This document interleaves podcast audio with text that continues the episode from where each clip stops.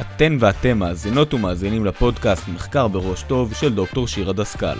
הפודקאסט שעוסק בכל מה שקשור למחקר, נותן לחוקרות ולחוקרים כלים ושיטות לפרוץ עם המחקר קדימה ומלמד איך לעשות את המחקר בראש טוב. ברוכים הבאים לפרק נוסף בפודקאסט מחקר בראש טוב. כאן אנחנו מדברים על שיטות, כלים פרקטיים, דוגמאות מהחיים, כל מה שעוזר להתקדם עם עבודת המחקר ביעילות, במהירות ועם הרבה אנרגיות חיוביות. אני דוקטור שירה דסקל, והפעם אני שמחה מאוד לארח את דוקטור הדר פרי. היי הדר, איזה כיף שאת כאן. בוקר טוב, שמחה להיות אצלך. אני אספר קצת עלייך. את מגיעה מעולם האקדמיה, כתבת תזה במחלקה לערבית בבר אילן, ולאחר מכן כתבת דוקטורט באותה מחלקה, ואת גם בעלת תעודת עריכה מאוניברסיטת בר אילן. את עורכת כבר 16 שנים טקסטים אקדמיים, גם לחוקרים וגם לסטודנטים, לרוב במדעי הרוח, אבל גם במדעי החברה. והזמנתי אותך לפודקאסט כדי לדבר על הדבר הזה שנקרא עריכת לשון של עבודת מחקר לתואר שני ושלישי בשפה העברית, שזה נושא שהוא מאוד מאוד uh, מעניין והוא מאוד מאוד uh, מרכזי וחשוב כשאנחנו כותבים עבודת uh, מחקר, בין אם זה בעברית, בין אם זה באנגלית, אבל היום אנחנו מדברות על השפה שלנו, על השפה העברית. ואני אתחיל uh, בשאלה, מה זאת בעצם עריכת לשון? מה זה אומר? קודם כל תודה רבה להזמנה. עכשיו שאנחנו מדברים על תזות ועל דוקטורטים או בכלל ספרי מחקר, אנחנו בעצם מדברים על עריכת לשון בתוכן ואני אסביר את עצמי. אז קודם כל הגדרה, עריכה היא ליטוש העבודה במטרה לשפר את הכתוב ולהפוך את הטקסט לבהיר, זורם ומלוכד, קוהרנטי. מבחינת התוכן, העורך אמור לראות שהמחקר שלם, לוגי ומקושר, ושיש בו תשובות לשאלות המחקר, ויש סימוכין לכל הדברים שהובאו, מראה מקום וביבליוגרפיה. עכשיו בעבודה עצמה העורך מקפיד על הנושאים האלה, כשאני מדברת על uh, תוכן, איתור חזרות, סתירות או חוסרים בטקסט, טעויות בתוכן, פיצול פסקות ארוכות מאוד, פסקה אמורה להיות סביב נושא מסוים. יש משפט פתיחה והמשפטים הבאים תומכים ומסבירים את משפט הפתיחה. כשיש לנו פתאום פסקה שיש בה כמה נושאים, או אפילו היא מאוד ארוכה, גם אם באותו נושא, עדיף לפצל, לא יותר מ-14 שורות. ולפעמים יש הפוך, אותו רעיון, הכותב משום מה כותב במשפטים מאוד קצרים. אפשר לאחד ובתוכו להכניס מילות קישור. יש גם איתור ליקויים במבנה הטקסט.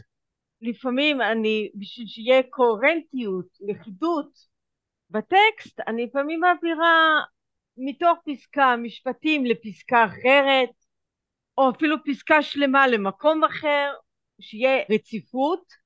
וכמובן אני בודקת, או כל עורך אמור לבדוק, שיש תיאום בין הכותרות לתוכן. הקפדה על ניטרליות במחקר, צריך שהמחקר יהיה מה שנקרא יבש, זאת לא להכניס דעה אישית, גם לא הפלגות, לבאים, המחקר המאלף של המרצה המהולל, לא, ממש לא, דברים, לכתוב בצורה הכי יבשה, כמובן גם בשפה גבוהה, והעורך מכניס כמו שאמרתי משפטי קישור בין נושא לנושא בין פרק לפרק וגם מילות קישור בתוך הפסקה בין המשפטים. עכשיו מבחינת הלשון. העורך אמור להקפיד על הנושאים האלה. תיקון שגיאות כתיב, שגיאות בתחביר ובדקדוק, הבהרה של ניסוח מעופל או מסורבל, לפעמים צריך שכתוב, שמשפטים רוצים להגיד משהו אחד ובעצם כותבים משהו אחר והמשפט לא ברור, מעורפל, ואז העורך אמור לקרוא, להבין, זה הדבר הכי חשוב בעריכה, זה להבין מה שרוצים להגיד, ולכתוב בצורה בהירה. אם צורך, אז נעזרים בחוקר. מה רצית להגיד? העשרה של הלשון, להקפיד על גיוון בשפה, ושלא תהיה חזרה לאותו מבע. במקום משתמשים כתוצאה מ... להראות על תוצאות, אפשר להגיד בגלל, מפני, מפאת, ניסוח גבוה, לא סלנג, אך גם לא צריך משהו פרוזאי מדי. דיוק במילים, שימוש נכון בפעלים, עונדים שרשראות, וכתיבה לפי כללי הפיסוד וכתיב חסר הניקוד של האקדמיה ללשון העברית. כלומר, העבודה של העורך זה לא רק ברמה השפתית לראות אם יש אה, שגיאות כתיב או שגיאות בתחביר ובדקדוק, אלא ממש לוודא שהעבודה כתובה בצורה ברורה וקוהרנטית, ושהמבנה של העבודה כתוב בצורה שהיא תקינה. ממש לוודא שהדברים כתובים בצורה שהיא ברורה ומובנת ונכונה. נכון, אכן, יש כמה רמות של עריכה, יש עריכת ליטוש, אני מעולם לא, לא יצא לי, כי זה באמת, אה, בדרך כלל מי שכותב טוב, הרבה פעמים גם מדלג על עריכה, וליטוש דרך אגב מגיע אחרי עריכה, לפעמים עורכים אצל מישהו ונותנים למישהו רק את הליטוש. בדרך כלל אני עושה או עריכת עומק, עריכה יסודית, או לפעמים שכתוב. ואז כמו שאת אומרת, מסתכלים לא רק על הרמה של המשפט, אלא על כל המכלול, על כל השיח. מה שחשוב, שאולי לא אמרתי, אבל עורך טוב צריך לראות שיש שאלות מחקר תחומות לזמן למקום, ושבאמת המחקר עונה על השאלות האלה. כלומר, ממש נוגע בהבנה של העקרונות של המחקר והעקרונות של הכתיבה האקדמית. דיברת למשל על זה שהכתיבה צריכה להיות אובייקטיבית ובשפה שהיא uh, מתאימה. אז ממש מסתכל על הרבה מאוד היבטים של הדבר הזה, כדי להביא בסופו של דבר את העבודה להיות עבודה שהיא גם תקינה מבחינה לשונית, אבל גם מביעה את הרעיונות המחקריים שרצינו להביע בעבודה, מה היו שאלות המחקר, האם ענינו עליהן, דיברת על כותרות, שזה דבר מאוד מאוד חשוב, אני נותן כותרת, אז אני רוצה לוודא שבתת הפרק, ש... או בפרק שתחת הכותרת, אני אכן מתייחס למה שהכותרת מתארת, וממש מכלול שלם של דברים כדי להביא את העבודה למצב שאני קוראת לו המצב של העבודה השלמה. כי מושלם זה משהו שלא קיים, נכון. אבל uh, עבודה שלמה זה בהחלט הדבר שאנחנו צריכים לשאוף אליו כשאנחנו מסיימים לכתוב עבודת מחקר. אכן, את צודקת בהחלט. אז זה מביא אותי לשאלה הבאה שלי, ואת ככה אמרת איזה משפט לגבי uh, כאלה שמדלגים על עבודת העריכה. אז אנחנו במדינת ישראל, ורוב הסטודנטים והסטודנטיות שכותבים עבודות מחקר בעברית הם דוברי השפה, אני אגיד את זה אולי ככה ב-native Hebrew speakers, מי בעצם זקוק לעריכה? לא מדויק. היום יש אה, עלייה מאוד גדולה במה שנקרא בבני מיעוטים שכותבים תואר שני ושלישי. נכון, הם לומדים עברית בבתי הספר, אבל לא מספיק בשביל uh, לעבודות תזה ודוקטורט. מי שצריך באמת, אז כמו שאמרתי, שעברית אינו שפת אמו. זה יכול להיות עולה חדש, גם עולה ותיק. ובני מיעוטים, עכשיו מי שעוד צריך זה כאלה שמתקשים בכתיבה. יש להם רעיונות מאוד יפים, הרעיון שלהם אה, תורם מאוד למחקר הכללי, אבל קשה להם אה, להתבטא בכתיבה. הניסוח מאוד מסורבל, מאוד דילג, ואז הבעיה הזאת נפתרת בעריכה. ואז הציון יכול לקפוץ בכמה דרגות, נגיד תואר שני, שמישהו רוצה להתקדם לדוקטורט, יכול להקפיץ לו משבע לתשע.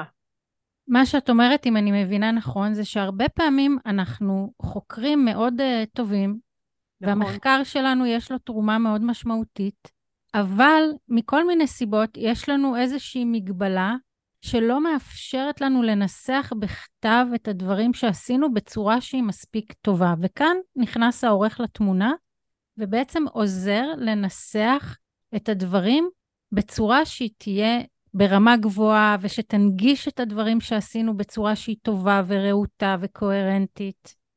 אכן כן, את צודקת.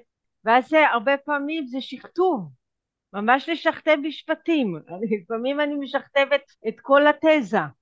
וההבדל הוא שמיים וארץ. עכשיו יש עוד מישהו שזקוק, יש כאלה שקשה להם לחלק את העבודה לפסקות, הם כותבים רציף את כל הרעיונות, אומנם יש כותרות ויש פרקים, ואז העורך פה נכנס וחותך, או מכניס פנימה זכה קטנה, או לפעמים הכל בקו ישר ויש רק רווח בין הפסקות, אבל זה חייב להיות אחיד.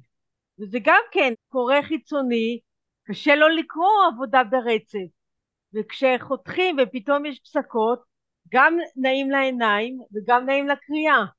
כלומר, מה שאת אומרת זה שלפעמים גם אם אנחנו כותבים בצורה טובה את התוכן עצמו, לוויזואליות ולסדר ולארגון של הטקסט יש גם חשיבות באופן שבו אנחנו מנגישים את המידע ואת הרעיונות שלנו למי שעומד לבדוק את העבודה, וגם לדבר הזה יש חשיבות.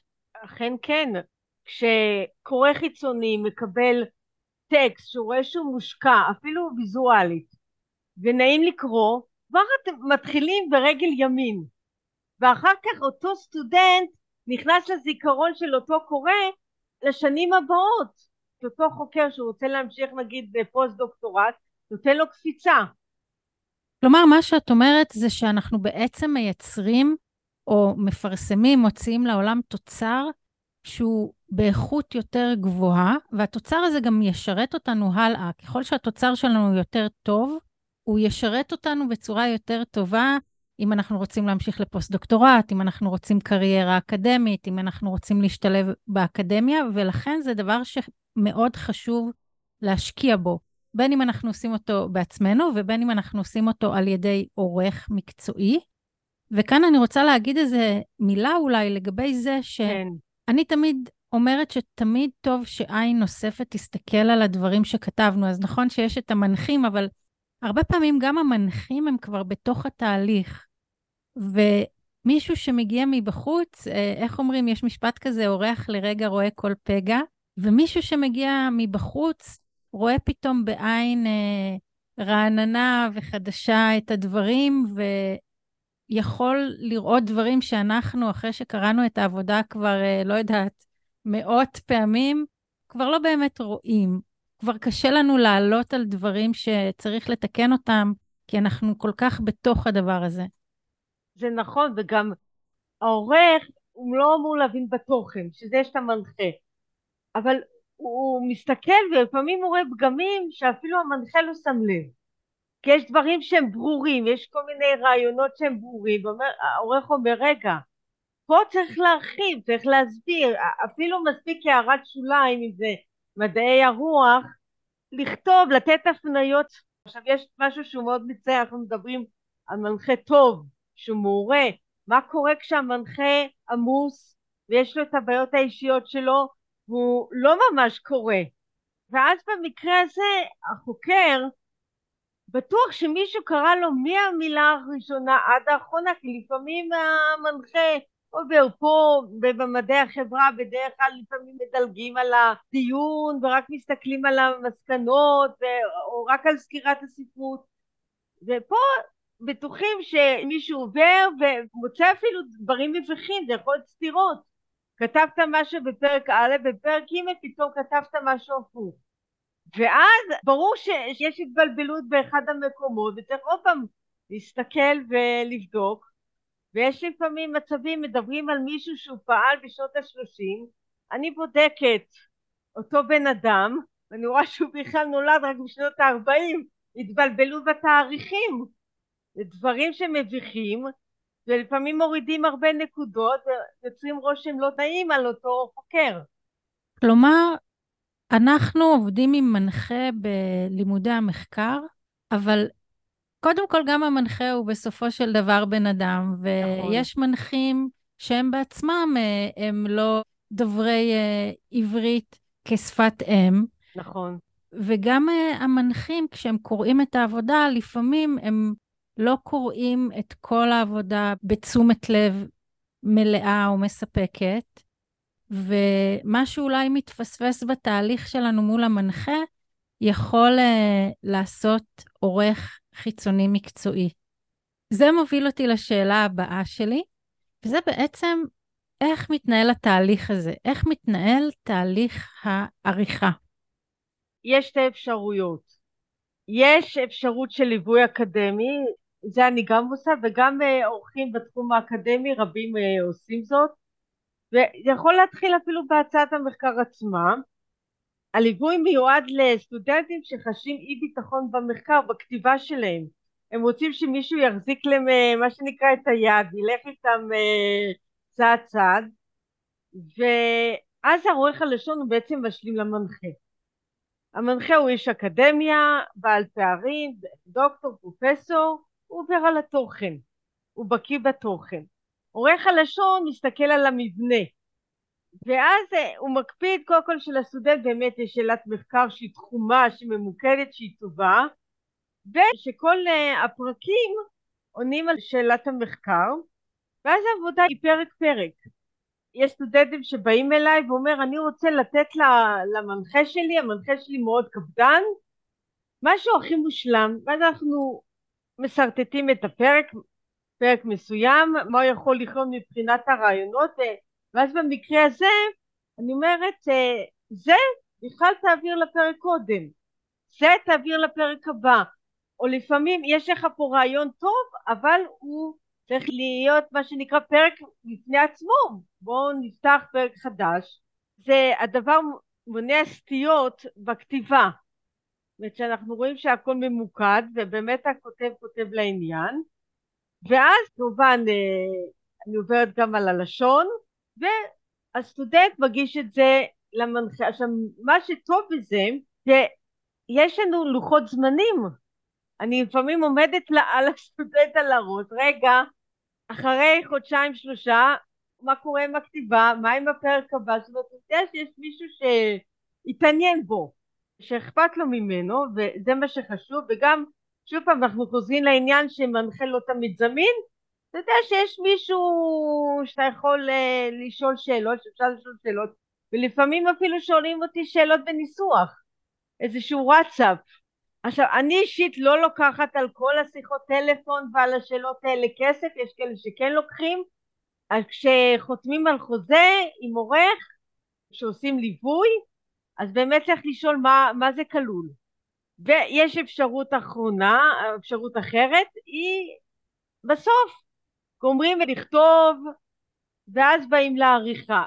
במקרה הזה ההמלצה שלי לגמור לכתוב את כל התזה לפחות חצי שנה לפני, לא לחכות לתאריך אה, היעד שהאוניברסיטה נתנה, ואז יש זמן לכל הברברת, שהמנחה יעבור, שמישהו יערוך. את ראית כמה נושאים צריך לתת את הדעת, עריכה טובה לא, נגיד אנחנו מדברים על אה, תזה זה 100, עד 150, דוקטורט יכול להגיע ל-300, לי לוקח בין חודש וחצי לחודשיים ושאני מדברת לך על כל יום כמה שעות טובות. וככה צריך להיות, יש המון דברים לשים לב. ואחרי זה לפחות עוד דקה אחת. עכשיו אני גם מעירה הערות. או תרחיב. כתבת שלוש סיבות ונתת רק שתיים, איפה השלישית? מקורות פתאום לא, משהו לא מסתדר, פה לא הכנסת בכלל להפניות, יש המון דברים שאחר כך החוקר צריך לעבור עליהם, זה לא אני ערכתי ומגישים את זה מיד ל... נגיד למנחה, לא, יש לעבור ואחר כך מגישים עוד פעם להגעה סופית, לליטוש אחרון.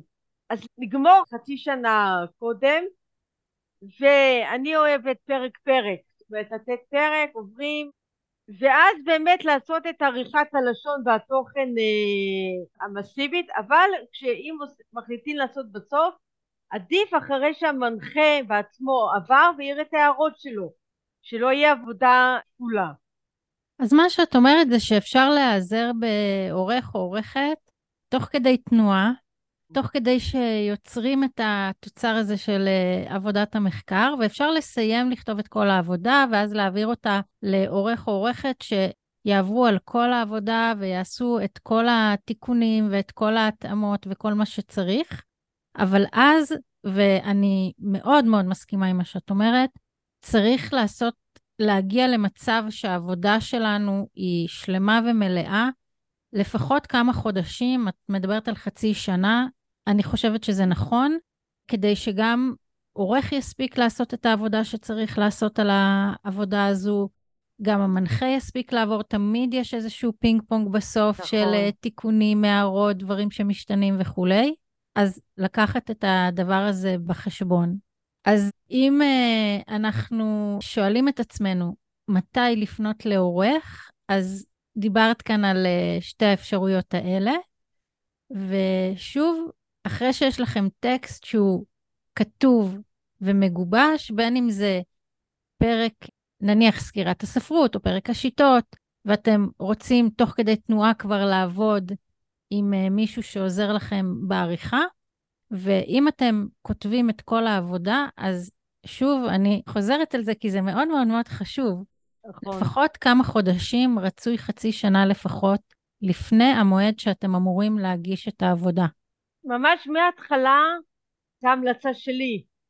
לשבת בהתחלה עם המנחה, אפילו לפני הצעת המחקר, שאלת מחקר, ולבנות את הפרקים ואת סדר הפרקים. היה לי מקרה שהתקשרה אליי סטודנטית ואומרת לי, המנחה שלי אומר לי, אחרי שהגישה את העבודה, שסדר הפרקים לא טוב. אז לא, מההתחלה, וזה משהו שצריך להתעקש עליו.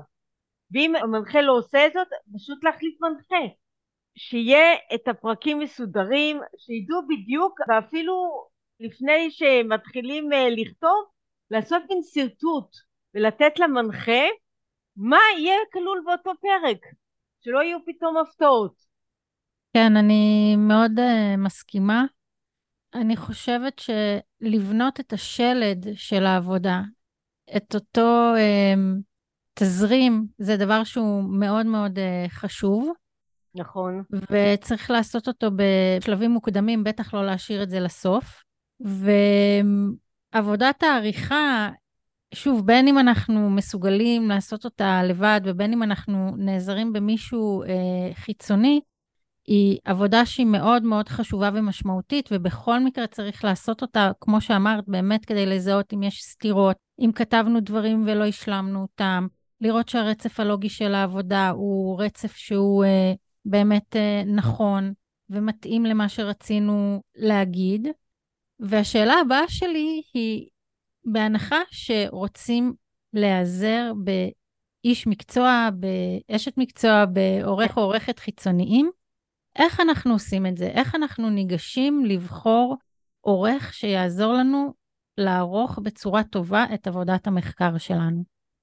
יש כמה אפשרויות. עכשיו, הרבה פעמים בכל חוג יש לפעמים אה, רשימת של בעלי מקצוע. לפנות למזכירות, הרבה פעמים תגיד, כן, אנחנו מכירים את זה ואת זה. ואז בדרך כלל היתרון הוא שאותו בעל מקצוע הוא גם בא מאותו תחום. הוא לא חייב, אבל זה יתרון. נגיד בעבודה סוציאלית מישהו שבאמת עורך שכל התארים שלו עשה במדעי החברה. אם אין רשימה כזאת אני ממליצה כן לגבש אותה. עכשיו מה, איך לבחור באמת מי להכניס לרשימה? זה מישהו שהיה נעים לעבוד איתו, שהייתה תקשורת טובה, מאוד חשובה התקשורת בין העורך לכותב, ושהיה גם פידבק טוב. אם זה מישהו שעובר על אה, מאמרים, המאמר יתקבל. אם זה, זה תזה או דוקטורט, שהדוקטורט יתקבל יחסית במהירות, עם הערות קטנות מאוד, זה אומר שהמנחה וגם העורך עשו עבודה טובה מאוד. ואז אדם כזה להכניס לרשימה. יש אפשרות שקוראים ספרים או כתבי עת בתחומים הללו, תחומי העבודה, להסתכל מי זה העורך. תמיד יש עורך לשון, אפשר לפנות אליו, אבל צריך לקחת בחשבון שהוא לא זול. הטובים לא זולים.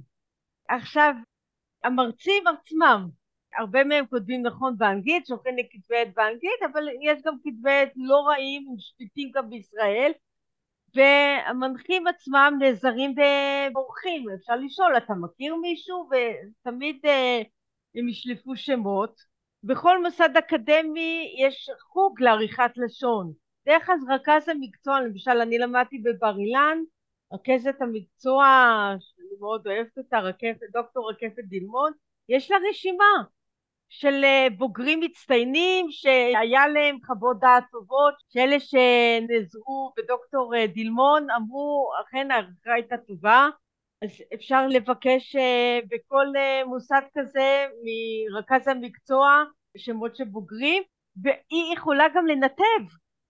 אם מישהו בא ומבקש בתחום הספרות, אומרת כן יש לנו מישהו בוגר שלמד ספרות או משפטים, מישהי או מישהו שהוא בוגר משפטים, אז היא גם נותנת את השמות שמתאימים לאופי העבודה. עכשיו נגיד שלחוצים מחפשים עורך במרשתת, מישהו שלא מכירים אין עליו המלצות. אז קודם כל עדיף לשאול אם יש לו תעודת עורך, הלימודים תורמים אה, רבות, וגם מישהו שבאמת עורך אקדמי, לא עורך פרוזה, לא עורך ספרות, לא עורך שירה, מישהו שבאמת הוא, אה, הוא אומר אני ערכתי ואפשר לבדוק בספרייה הלאומית אם הוא ערך ספרים, אפשר לראות שבאמת אלו ספרים הוא ערך. ופה הנקודה החשובה ביותר, לא לדלק על שום שלב, לבקש עריכת דוגמה, לא מהמבוא, מתוך הגוף. שניים שלושה דפים, לבקש שיערוך עריכה מלאה. לפעמים אה, מבקשים תשלום, איזשהו תשלום סמלי על העריכה ואחר כך אם ממשיכים לעבוד עם אותו עורך אז זה מתקזז לפעמים, אני למשל לא מבקשת. ואת הדוגמה להראות למנחה. משום שהמנחה יש לו עין טובה, הוא יכול להגיד עריכה טובה, עריכה לא טובה, ולפעמים נוצר מצב שהכותב מאוד היה מרוצה מהעריכה, אבל המנחה לא היה מרוצה, ואז מתחילות תלונות. למנוע את כל התלונות. שאנחנו יודעים שכולם מרוצים, המנחה נתן תור ירוק, ולהמשיך עם אותו עורך. עכשיו עוד משהו, מישהו שנותן הצעת מחיר מאוד זולה, יותר מדי זולה, לא לעבוד איתו, כי הוא יעשה רק דברים קטנים, מה שקופץ לעין, עורך שעושה עבודה מסיבית, טובה, שנכנס למעיים ולקרביים של הטקסט, ייקח לא מעט. אז העצה שנתת לגבי לבקש מהעורך לעשות דוגמת עריכה של uh, כמה דפים, שניים, שלושה, ארבעה דפים, זאת עצה שהיא מעולה בעיניי. ואת גם אמרת לא מפרק המבוא, ואני חושבת שאני מבינה למה, כיוון שבפרק המבוא בדרך כלל אנחנו מתייחסים לספרות חיצונית. נכון. שלא אנחנו כתבנו אותה, בפרק סקירת הספרות, אנחנו פחות מביעים במבוא ובסקירת הספרות את הרעיונות שלנו, אלא יותר סוקרים רעיונות ומחקרים של אחרים, ולכן עדיף באמת לקחת מספר דפים מגוף העבודה, מהמקומות שבהם אנחנו כותבים מה אנחנו עשינו במסגרת המחקר. האם הבנתי נכון? נכון. ושם באמת המקום שאנחנו רוצים שיעזרו לנו להנגיש בצורה שהיא טובה ונכונה ותואמת את הרעיונות שלנו, שזה התפקיד של העורך בעצם, התפקיד העיקרי שלו. נכון. וזאת עצה שהיא בעיניי עצה מצוינת. זה מביא אותי לשאלה הבאה, שאני ככה, בכל זאת, מי שלא רוצה לקחת עורך ומרגיש מספיק בטוח ברמה השפתית שלו, אני לדוגמה לא נעזרתי בעורך חיצוני, אבל uh, קודם כל, אני, גם אני וגם הוריי, uh, שפת האם היא עברית, ואני גם עשיתי קורסים בכתיבה בעברי, אז uh, אולי אני לא התלמיד המחקר המייצג, אבל מי שמספיק בטוח בעצמו ובכל זאת רוצה לעשות את הדבר הזה בעצמו, איזה טיפים יש לך לשיפור של העבודה כדי לעשות את הדבר הזה באופן עצמאי? במהלך העבודה עצמה, בכתיבה, כבר דיברתי על העניין של אה, להיפגש עם המנחה ולעשות שרטוט של העבודה. עכשיו, אה, להקפיד על שימוש נכון של מונחים מקצועיים, לכתוב את המראה מקום וזה דבר מאוד מאוד חשוב. כמה פעמים אני רואה במרשתת שאנשים אומרים לא מוצאים את הידיים ואת הרגליים, מישהו שיציל אותי ויעזור לי רק לכתוב את הביבליוגרפיה ואת המראה המקום. זה דבר שלא להשאיר לסוף, הרבה פעמים מזניחים, לא. לכתוב את מראה המקום במלואם תוך כדי הכתיבה. משתמשים בספר, משתמשים בזה יוטיוב, באיזשהו מסמך באינטרנט, כל דבר, לכתוב באותו רגע. מדעי החברה זה בתוך הטקסט, מדעי הרוח זה למטה, הערות שוליים, ולכתוב את העמודים ולכתוב מלא. אם זה מכתב עת, איזה שנה ואיזה שנתון ואיזה כרך ובדיוק את העמודים. ובאותו זמן כשכותבים אני תמיד ממליצה פרק פרק לכתוב ולא איזשהו גוש אחד שלם שני מסמכים יהיו פתוחים בו זמנית הפרק שכותבים ופרק הביבליוגרפיה כתבנו הערת שוליים מראה מקום מיד בביוגרפיה מסודרת לסדר אותה תוך כדי עבודה אחר כך להתחיל לסדר 500 פריטים זה כבר סיפור שיכול לקחת חודש אז מה שאת אומרת זה שמי שרוצה לעבוד ולערוך את העבודה בעצמו, צריך קודם כל לעבוד מסודר. נכון, שיטתי. לעבוד בצורה מאורגנת, שיטתית, מסודרת, לא לשים בצד להגיד זה אני אעשה אחר כך, אלא לעבוד ממש בצורה שיטתית, כולל כל מראה המקום שאנחנו מכניסים לעבודה, לוודא שזה מופיע במקום הנכון בביבליוגרפיה, כי אחרת אחר כך, ואני גם כאן מאוד מאוד מסכימה, נהיה בלאגן ואי אפשר לצאת מזה. וכל דקה שמשקיעים בלעבוד מסודר ומאורגן ובלמצוא עכשיו את מראה המקום, את הציטוט המלא כדי להכניס אותו, להטמיע אותו בתוך פרק המקורות שלנו, תחזיר את עצמה אחר כך בענק. כי אחר כך יהיה לנו מאוד מאוד קשה, אנחנו גם יוצאים מפרק אחד ועוברים לפרק אחר, כבר שכחנו מה עשינו קודם, ואנחנו כבר לא תמיד מצליחים למצוא באותה קלות את המקורות שקודם מצאנו אותם. אז לתעד מה שאנחנו עושים, לכתוב את הדברים בצורה מסודרת, להקפיד על כתיבה מלאה של המקורות, זה מאוד יעזור לנו אחר כך, בשלב שבו אנחנו נצטרך בעצמנו לעבור על העבודה ולוודא שהיא ערוכה בצורה טובה. נכון.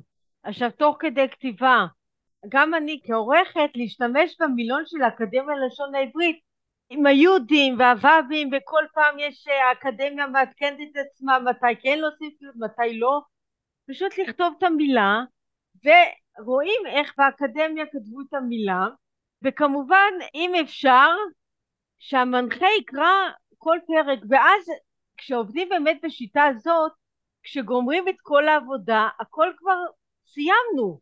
זאת אומרת אם המנחה באמת עובר פרק פרק והחוקר כשהוא מקבל בחזרה הוא מכניס כבר את התיקונים זהו יש לו כבר עבודה שלמה ולא צריך להתחיל עכשיו uh, לתת למנחה והמנחה יגיד פה בכלל אתה צריך עוד פעם לקרוא מאמרים ולא כתבת את המאמר ההוא. זה הכי טוב בעיניי אבל לא תמיד המנחים מסכימים. עכשיו בסיום המחקר לפני הגשת לשיפוט. עכשיו צריך לעשות מה שנקרא בקרה עצמית.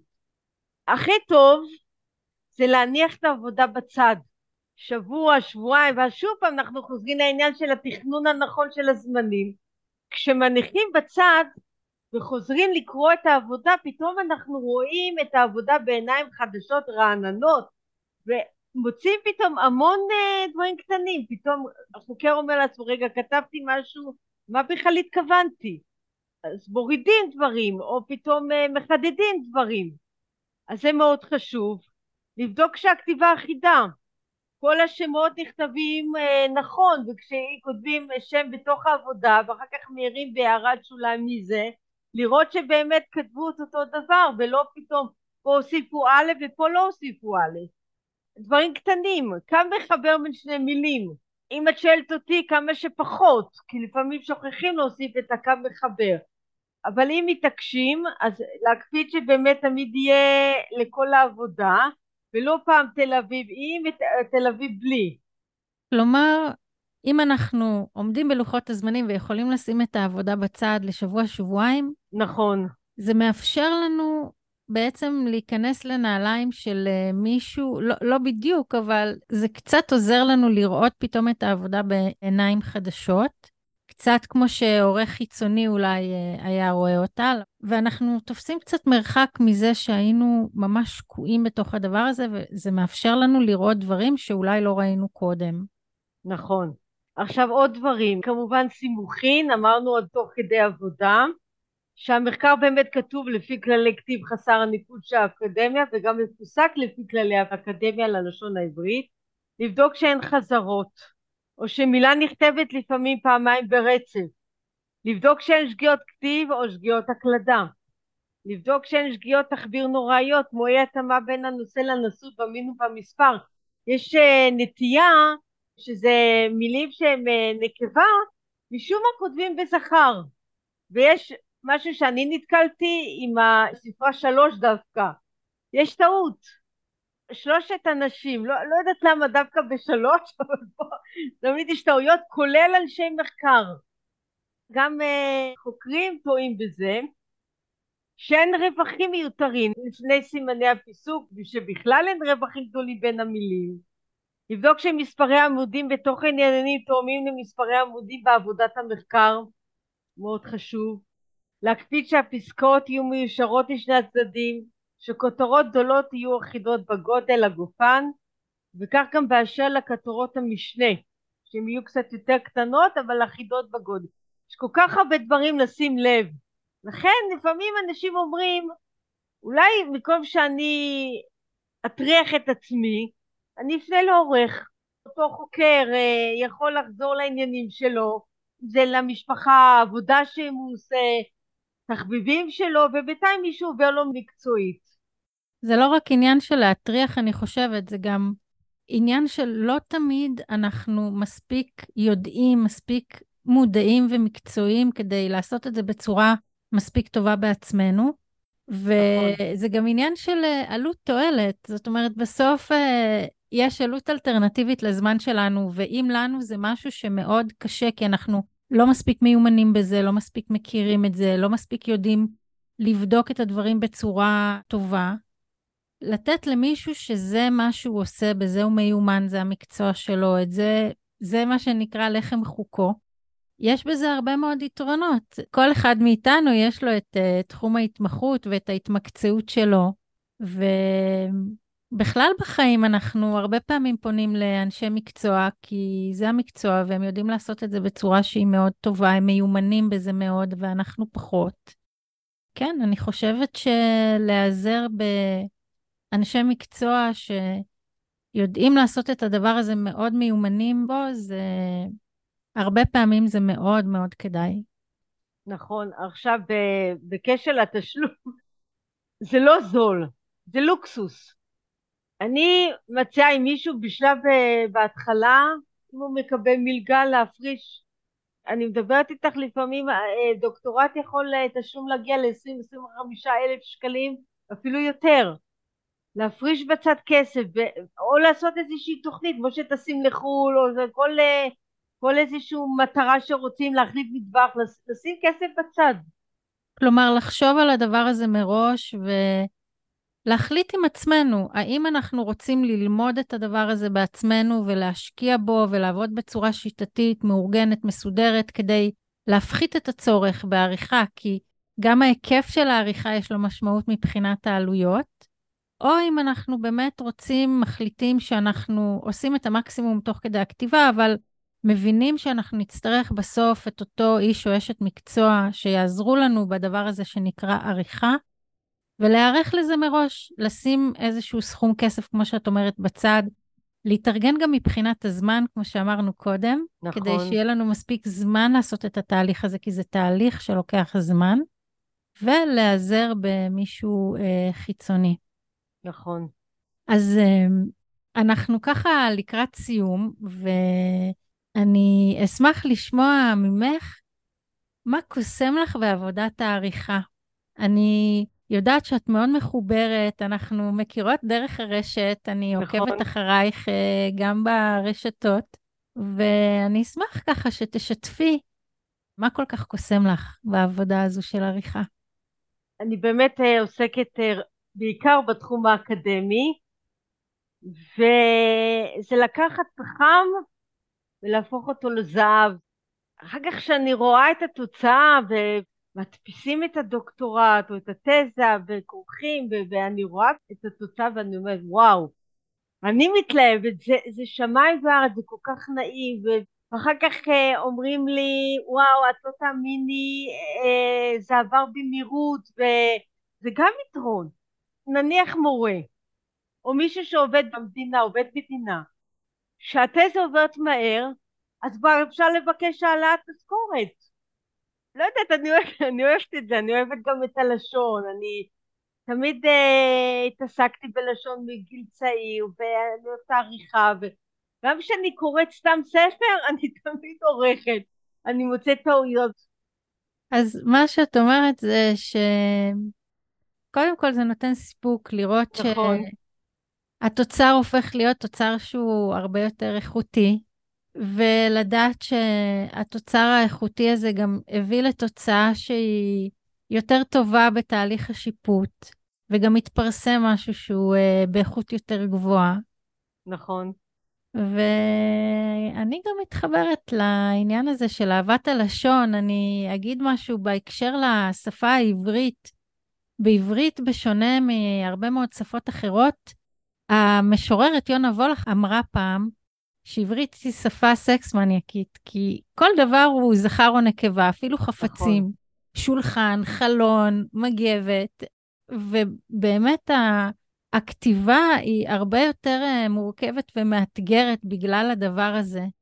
את uh, הזכרת את זה קודם, אבל זה באמת מאוד uh, נכון, העניין הזה של נושא ונשוא ולדעת מתי זה זכר ומתי נקבה ויחיד ורבים הם גם בזכר ונקבה, וגם לדעת שברבים כשיש uh, גם זכרים ונקבות אז זה זכרים, והיום הנטייה היא להזכר גם uh, רבים כרבות. אז יש פה כל כך הרבה דברים, זה, זה עולם שלם, השפה שלנו היא מאוד מאוד uh, עשירה ומורכבת.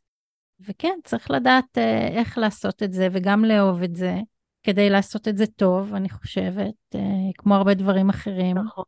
אני רוצה מאוד מאוד להודות לך, דוקטור הדר פרי, שהתארחת בפודקאסט. למדתי הרבה מאוד, ואני בטוחה שגם המאזינות והמאזינים.